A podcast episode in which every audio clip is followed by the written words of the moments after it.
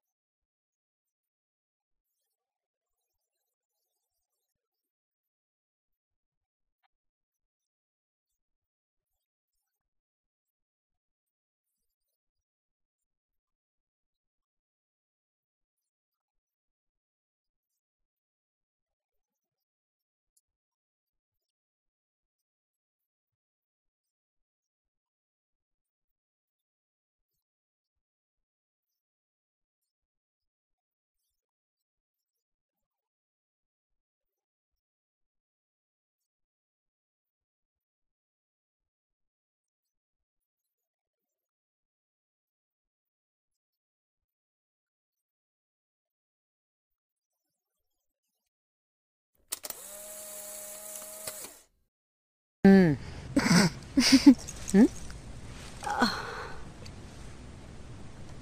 ¿Qué es divertido? Ah, no, no, nada. Es solo que ambos cinturones lucen exactamente ¿Eh? iguales para mí. Pero sigo aprendiendo de todo esto.